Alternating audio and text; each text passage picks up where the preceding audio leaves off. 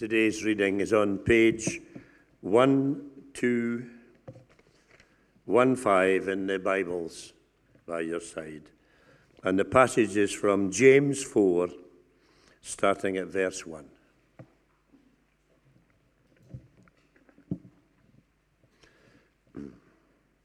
What causes fights and quarrels among you? Don't they come from your desires that battle within you? You want something, but don't get it. You kill and covet, but you cannot have what you want. You quarrel and fight.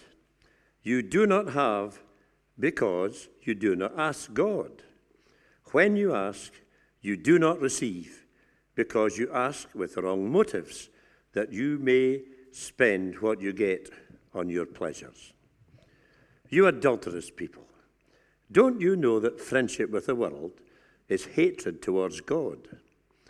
Anyone who chooses to be a friend of the world becomes an enemy of God. Or do you think Scripture says without reason that the Spirit He caused to live in us envies intensely? But He gives us more grace. That is why Scripture says, God opposes the proud but gives grace to the humble. Submit yourselves then to God. Resist the devil, and he will flee from you. Come near to God, and he will come near to you. Wash your hands, you sinners, and purify your hearts, you double minded. Grieve, mourn, and wail. Change your laughter to mourning, and your joy to gloom. Humble yourselves before the Lord and he will lift you up. Brothers, do not slander one another. Anyone who speaks against his brother or judges him speaks against the law and judges it.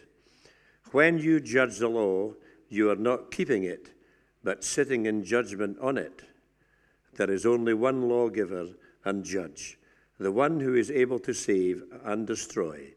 But you, who are you to judge your neighbor? Amen. Thank you, Alistair.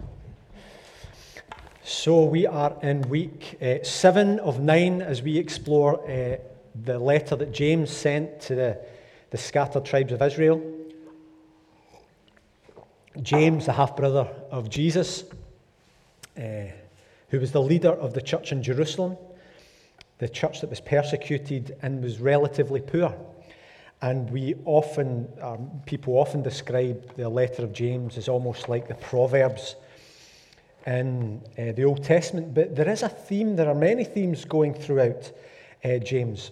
At times he is suffered the wrath of great reformers who didn't like what James had to say, thinking that he was uh, preaching a gospel of works, but it's not the case. And as we've gone through this, we've examined a whole bunch of things. Um, and this week we're going to explore something else. And it's great when you go through scripture. Uh, ah, go back, go back. Don't let them see that.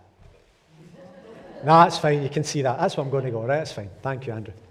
Um, it's great when you go through a, a letter or a book because you're then forced to examine uh, parts of scripture that if you just pick and choose all over the place, uh, you can easily miss. So we've looked at a whole host of things, and, this morning I want to start just talking about peace. Um, and the word shalom, as you can see up there. Um, shalom is always positive. Peace, the Hebrew word shalom, is always, always positive, and it means peace be unto you. It doesn't mean go and stay out of trouble. I hope that you don't encounter any trouble as you go into your work this week. I hope you have an easy week and everybody's nice to you. It's, it's not like that. It's not that um, idea. Peace basically means a shalom. I hope that you have the highest good coming to you. And those of, well, many, if not all of us in here, know that more often than not, if we want to grow in our faith, if we want to grow, grow in our trust, if we want to grow in our character, that will often be when it's brutally difficult. And you've got a choice. You can either say, well, you can either just get over it somehow, uh, run away from it. That's probably the best way to describe it. Um, but I think God will bring that back to you. Um, maybe different circumstances, but I, I, think it will come back because you've not mastered it, because it's not uh, helped you in, to persevere and to develop in character. So when we face up to some very tricky situations, and more often than not, their relationships, hard that it may be, it's good to face up to it, to discuss it, to embrace it, because then we'll grow in character, then we'll become more like Jesus. So people tend to think of peace as the absence of, of trouble. And if I put these up here, I've put just two, that's fine. The uh, Quichet, or whoever you pronounce it, the Indians in Ecuador, who is it? Thank you, thank you. Indians of Ecuador define peace as to sit down in one's heart.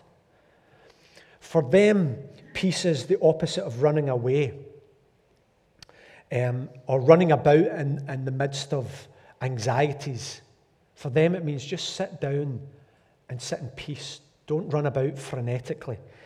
The Chol or the Col Indians of Mexico define peace as a warm heart or a quiet heart. And although that may sound lovely and, and, and, and gooey and marshmallowy and things like that, it still leaves us with this negative idea that peace is the absence of trouble. Because you will never have peace, therefore, because you're always going to have trouble. Hands up if you know someone. Hands up if you know someone. Hands up if you know someone. Rachel, get that horn up pen. Well done. Thank you. Thank you. But the very, the very fact that you know someone means there may be trouble ahead. It will, because that is just the way it seems to be. It's since Adam and Eve. It wasn't my fault, it was her fault. And, and, but the biblical concept of peace doesn't focus on the absence of trouble or anxiety or strife. Biblical peace is unrelated to circumstances. It's actually a quality of life that is not marred by what happens outside. In fact, it can be enhanced by what happens outside as we mature as disciples of Jesus. And I know that sounds bonkers. Life is difficult, therefore, you can have shalom. But that is what God promises. That is what Jesus promises. Jesus in is it John 17 Eh, I, and he prays to the Father for us, not for the disciples. Don't take them out of the world. That's what Jesus prays. Don't take them out of trouble. But may they be united as you and I, Father, are united. And I'm sure somewhere in there may, may the peace that we have be with them. So that's the biblical concept of peace. And it isn't some weird idea, it, it can come about. Paul, for instance, when he was in the jail uh, uh, in Philippi. He was placed in there. Uh, he was accused. He was incorrectly jailed. And he was chained. And what did he do? He sang songs. What did he do? He praised. The circumstances were difficult, but he remained confident, even though when he looked with his eyes, it was murder. But when he looked with the eyes of faith, or when he remembered who God was and he remembered God's faithfulness, he himself praised and gave thanks to God, possibly even thinking, what is the Lord going to do now? I'd love to be in that position. When someone throws their toys out of their pram at me, really gets upset, rather than me shrinking and thinking, what have I done and how can I please them and how can I help them? And I, I would love it if I could then go, right, Lord, what have I to do now? How am I going to grow? That seems to be where Paul is at. I know I'm, I'm going over the top slightly, but that's the peace that remains with him. And you know what happens? He's released quite dramatically, and he brings the jailer and his family to faith and salvation. I wonder if any of us were put in jail, that would be the first thing we'd think about. I wonder who God is going to save in here. So, that idea of peace is important as we look at what James is saying to the, the, the scattered tribes, I think it was the 12 tribes they called, the scattered tribes of Israel, God's people, the remnant, the faithful ones, and we are part of that. We, as I've said many times, this should bruise us and cause us to bleed. It is sharp, it is dangerous. May the scriptures read us rather than us read the scriptures. And with that, can I ask us to pray? We pray together. Father, May the words of my mouth, the meditation of my heart be acceptable to you, my Redeemer, my rock. May we have ears to hear and which a, a heart which is open. Have your way with us in these next moments. In the name of the Father, Son, and the Holy Spirit. Amen. Uh, take your eyes to verse 18 of, of chapter 3 if you've still got your Bibles open there. This is where James leaves off as he goes into this section about submitting ourselves to God and motives and desires and all of that. And he says, Peacemakers who sow in peace raise a harvest of righteousness, suggesting that our ultimate, the ultimate good that can be best described in our lives is peace. That we would be called peacemakers and then sow a harvest 10, 50, 100 fold of righteousness. And yet, the most obvious um, thought in our mind, if we think what our work has been like this week, our relationships have been this week, our challenges have been this week, we can easily come up with stories of strife. So Paul is, uh, James, sorry, is speaking to us in our circumstances. We have not left them at the door. We bring them to the cross of Jesus. We may want to park them a little bit to focus in on what God is saying to us. Morning, guys. And so, this is the environment that we look at peace, where we acknowledge that strife is all about us. And we know that sin is at the root, the root cause of trouble and strife and arguments and, and wars. But what does it look like?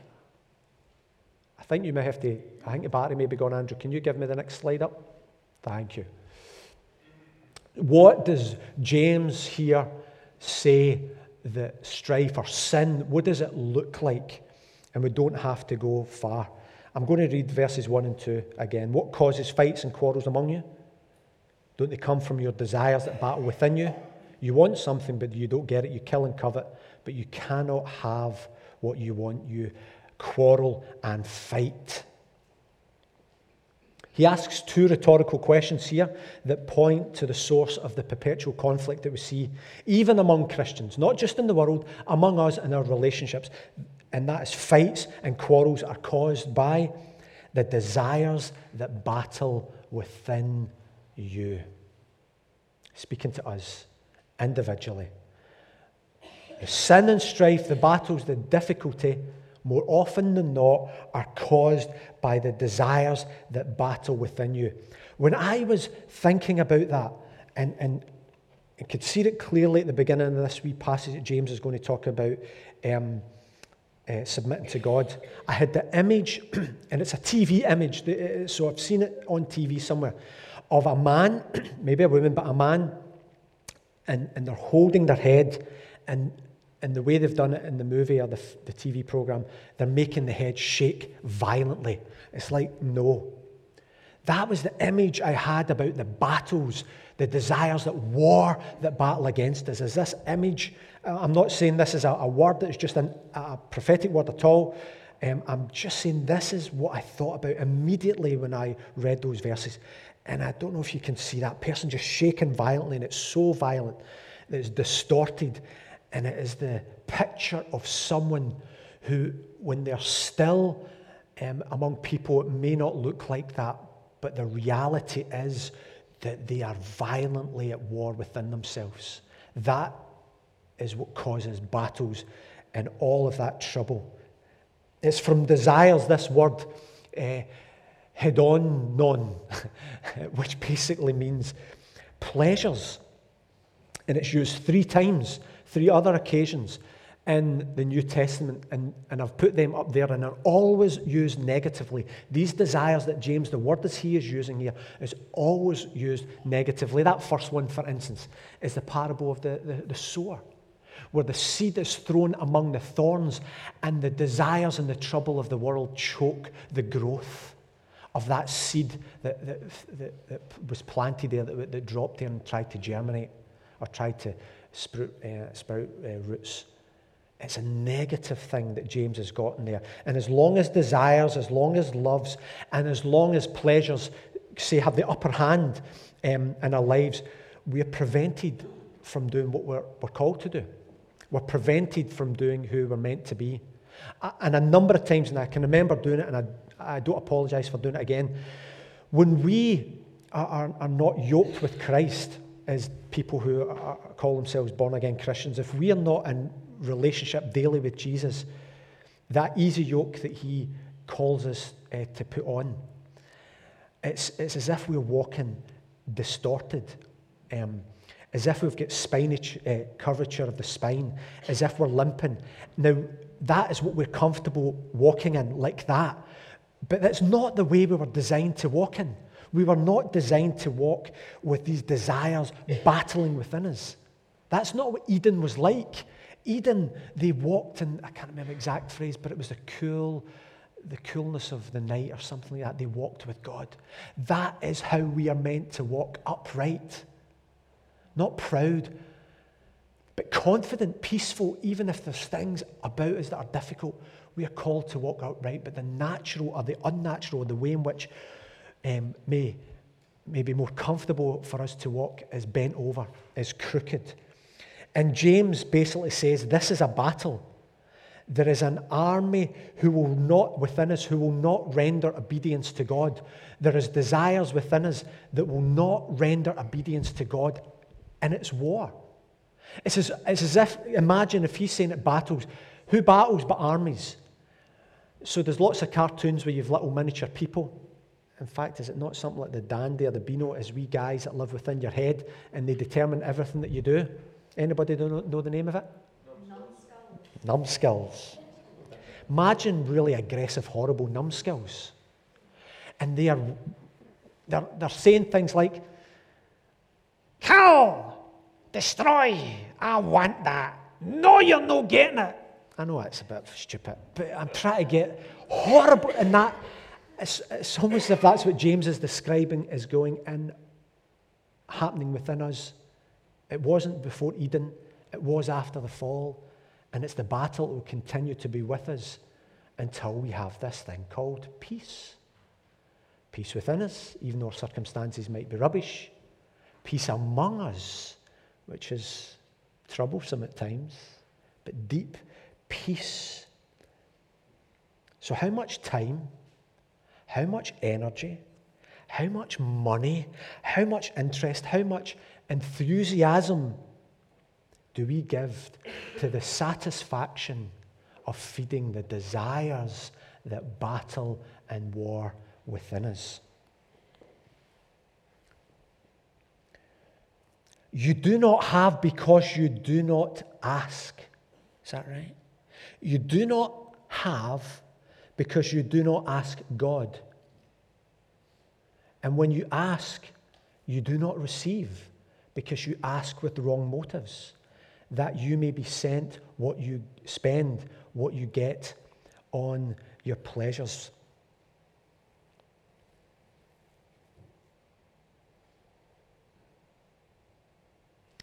It's interesting all the way through here that James doesn't say that desires are naturally wrong. He doesn't say all desires are wrong. But he's looking at the redeemed body of Christ. He's looking at those who are the temple of the Holy Spirit, and he's calling them to a new way, to submit those desires to God. Sometimes, for, for some of us, eh, acknowledging it, first of all, is maybe a massive step. Taking off or peeling off the veneer of I'm all right, Jack. How many times this morning has someone asked you, How are you doing? And I know that's a, quite a British thing. How are you? And we're not really interested. Maybe we are.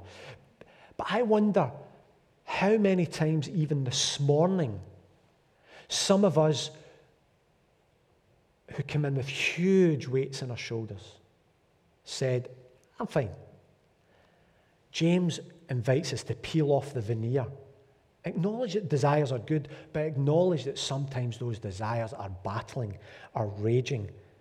It's advancing our interests, our desires. We want the pleasure. Nothing destroys relationships more than that. Absolutely nothing.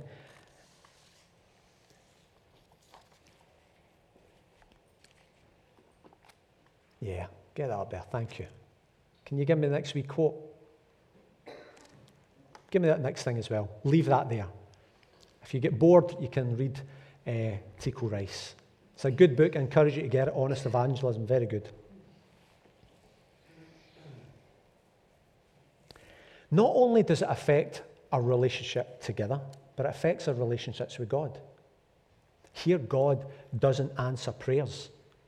He doesn't answer prayers as far as James is concerned, is because you're not praying according to the will of God. How do I know what God's will is? There's no magic formula for that. It takes time, it takes obedience, it takes a childlike faith. How many times have we been blessed, me and my wife, in the company of children when they've led us in a way which is according to God's will? Numerous times. Whether it be in church life or with YWAM, numerous times. So, how do we know God's will? He wills for us to be holy as He is holy, as we says last week. And in that submitting and giving over, we tend to pray, therefore, according to God's will and not according to the desires that battle within us. And are you going to make mistakes? Millions of mistakes. But you've got a long time, God willing, to get it right as you journey with Him in the dust of your rabbi daily. We turn God into a divine waiter. He is there to deliver our daydream to us. We touch base with Him on a Sunday we put out our order in via prayer. We might give a decent tip in the collection plate, but God is essentially there to give us what we feel we need. And we get furious with Him if He doesn't deliver. When we act like this, we're guilty of spiritual adultery. Big words there, big claim. When we act like that, spiritual adultery. We're cheating in God. We're using God. Imagine the, the nonsense of that statement. We are using God. But the truth is, many people today use God's name to do awful things, and we rightly condemn that. How much does that invade our prayer life? Because of the desires that battle within us. I wonder. It's like the pain of a husband or a wife finding out that their spouse, spouse is having an affair. It's devastating. It's like a bomb that detonates and damages anyone within the blast radius. It's not between the spouses, but it's between families, it's between communities, and it's between friends and workplaces. It's devastating. But this is a good picture of what happens with God when we use other people and we use God as a way for us to meet our desires. Devastation, destroying community, and cheating God. There is a war, James says, that battles within us. And if there is any consolation here, I'd like to read verses 4 to 6. You adulterous people don't you know that friendship with God, friendship with the world, sorry, is hatred towards God? Anyone who chooses to be a friend of the world that becomes an enemy of God. Or do you think Scripture says without reason that the Spirit He caused to live in us envies intensely? But He gives us more grace. That is why Scripture says God opposes the proud, but gives grace to the humble. Two things I see right away in regards to God. And it's always good news when we're talking about God. Not my church is great and my small group is brilliant or whatever it may be, but here is who God is. And it's on Him and His character and His truth I stand. One, God is jealous. He is a jealous God. And jealousy here isn't necessarily a bad thing. God cares enough for us to care. For Tim, for Aidan with his earphones, for Rona. God cares enough about us to care. He is jealous for us. We are His. We have been bought at a price. It has been done. Jesus is the risen one. And his desire is to spread that as far and as wide and as high and as deep as is possible. And God will pursue us to our very last breath with that. A wife who doesn't get jealous and angry when another woman is flirting with her husband isn't really committed to the marriage relationship. Outrage, pain, anguish, these are the appropriate responses to such deep violation. God isn't some abstract, abstract entity or impersonal principle. We should be amazed that the creator of the universe would so deeply connect himself to human beings that he would open himself to sorrow and anguish in the face of human rejection and betrayal. Again, another book, good book that I would encourage you to go and get. God does not sit idly back. He is passionately pursuing us. He won't settle for our unfaithfulness.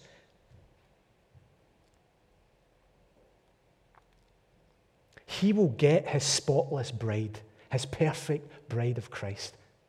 It will come about. Scripture says it will. And that actually is good news for us. So, not only is God jealous, but God is gracious. And our failure will not be the last word. Grace and all of this will be the last word. It will never be exhausted even extending to Saddam Hussein in those moments where we watched him being dragged out of a, um, a hole in the ground, or Gaddafi as he was being dragged out of a, a tunnel, I think it was. And I still have the image in my mind um, of Saddam Hussein just before he was about to be hanged. God's grace extends to that man those men who committed incredible atrocities, who pleased themselves no end, God's grace extends even there. And that should be good news for us because we're all in the same boat. He's ready to welcome all of us back in His grace.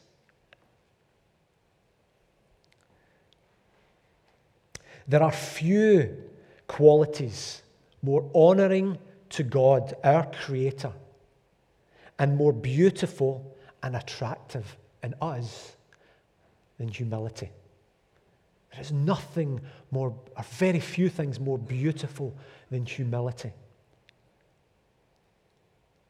When we get over ourselves, when we stop being the center of the universe, when everything is upside down the way God intended it to be. When we find our life, but we, we give it away, we'll lose it only to find that we've received life. That is bonkers to the world. People don't understand that if they don't understand the treasure of finding Jesus and knowing the presence of the Spirit, of knowing that even if other people think we're a nightmare, God calls us priests, heirs and co heirs with Christ, beloved.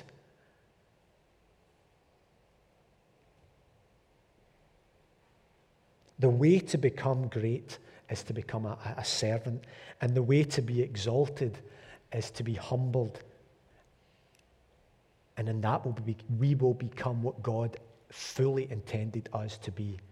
As Jesus submitted himself to the tortures of the cross, not my will be done, but yours, my Father. So, how is all of this possible? Submit yourselves then to God, resist the devil, and he will flee from you. Come near to God, and he will come near to you.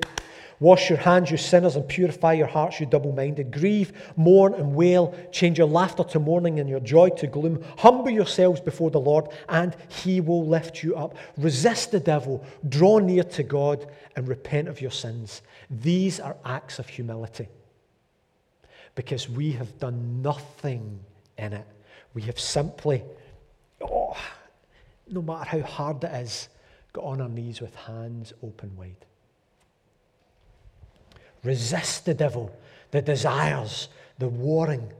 Come near to God and repent of your sins.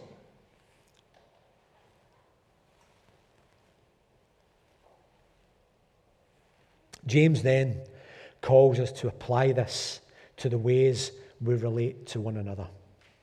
Brothers, in this redeemed state, in this new life, in this good news life, do not slander one another.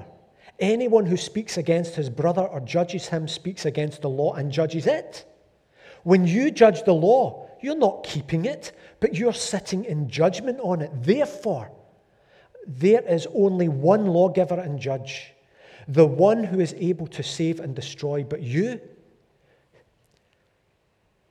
this is not a, this is a good question.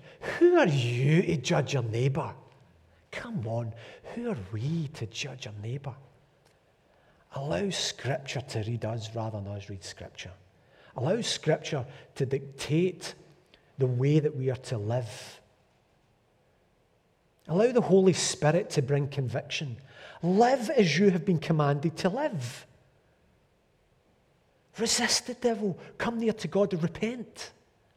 When you repent, you're acknowledging, I'm a complete and utter nightmare. I say one thing, but I do another. I desire to do another, and I completely do the opposite because there's a battle raging inside of me. If that's Paul the Apostle, the Apostle to the Gentiles saying that, there's a fair chance that there's about 99.99% of people in here who are in a similar place.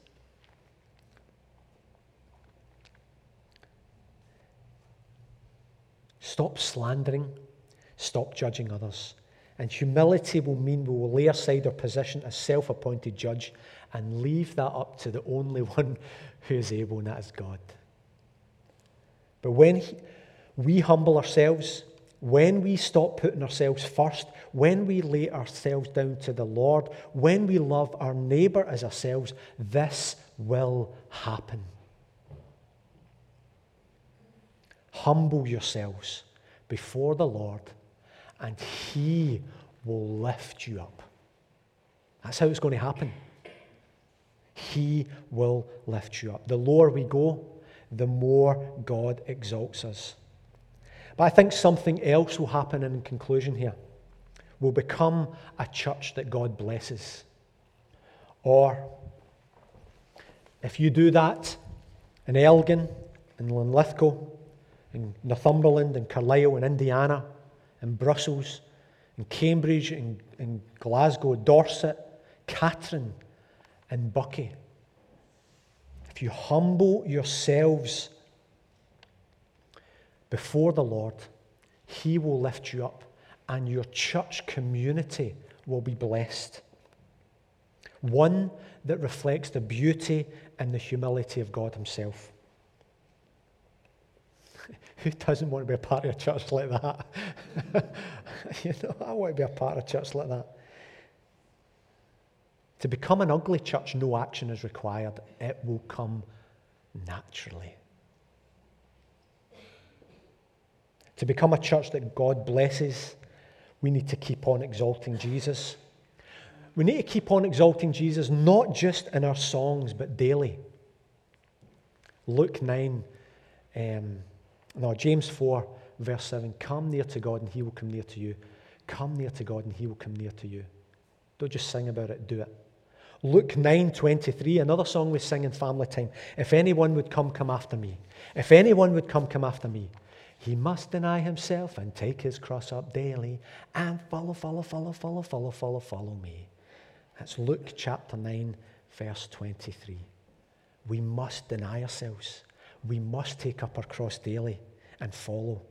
Not only should we do that enthusiastically as we sing to encourage our kids to learn this stuff, but obviously we need to do it. Let's lay down our lives for Him. Let's pour out our lives in service to others. Let's not see each other as objects or, obst- uh, objects or obstacles, but as people to love and to learn from and to build up, to admire. And let's begin by repenting of our selfishness by asking God to change us. Let's not just pray for our own selfish desires. It will happen, of course, but increasingly may we pray according to God's will and may we be that type of church. Because I believe that will be a peaceful church. I actually think there'll be more trouble in that church, but it will come from outside. Just as in our lives, if we are walking in the peace of God, I believe the devil will try to tempt, us and will roar at us and will accuse us and will send people to accuse. So you will have trouble. But we will know shalom as God has promised. I'm going to invite us again for five minutes to remain silent. I may pray a little bit beforehand, but we'll have five minutes of silence. And I'm giving us that for us to engage with what we've heard one way or another. If you need to repent, repent. And if you need to give thanks, give thanks. Shall we pray together?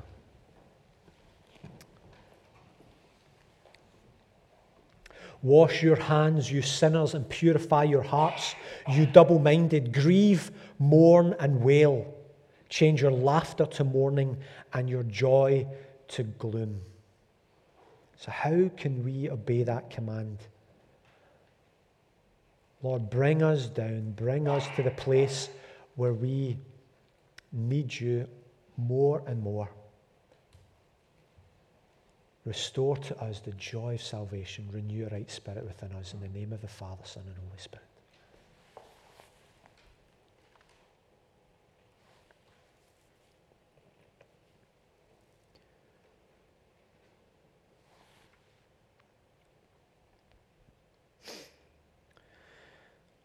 As the Apostle Paul prayed, may the God of hope fill you with all joy and peace as you trust in Him, so that you may overflow with hope by the power of the Holy Spirit.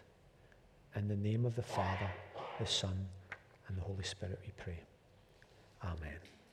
Amen.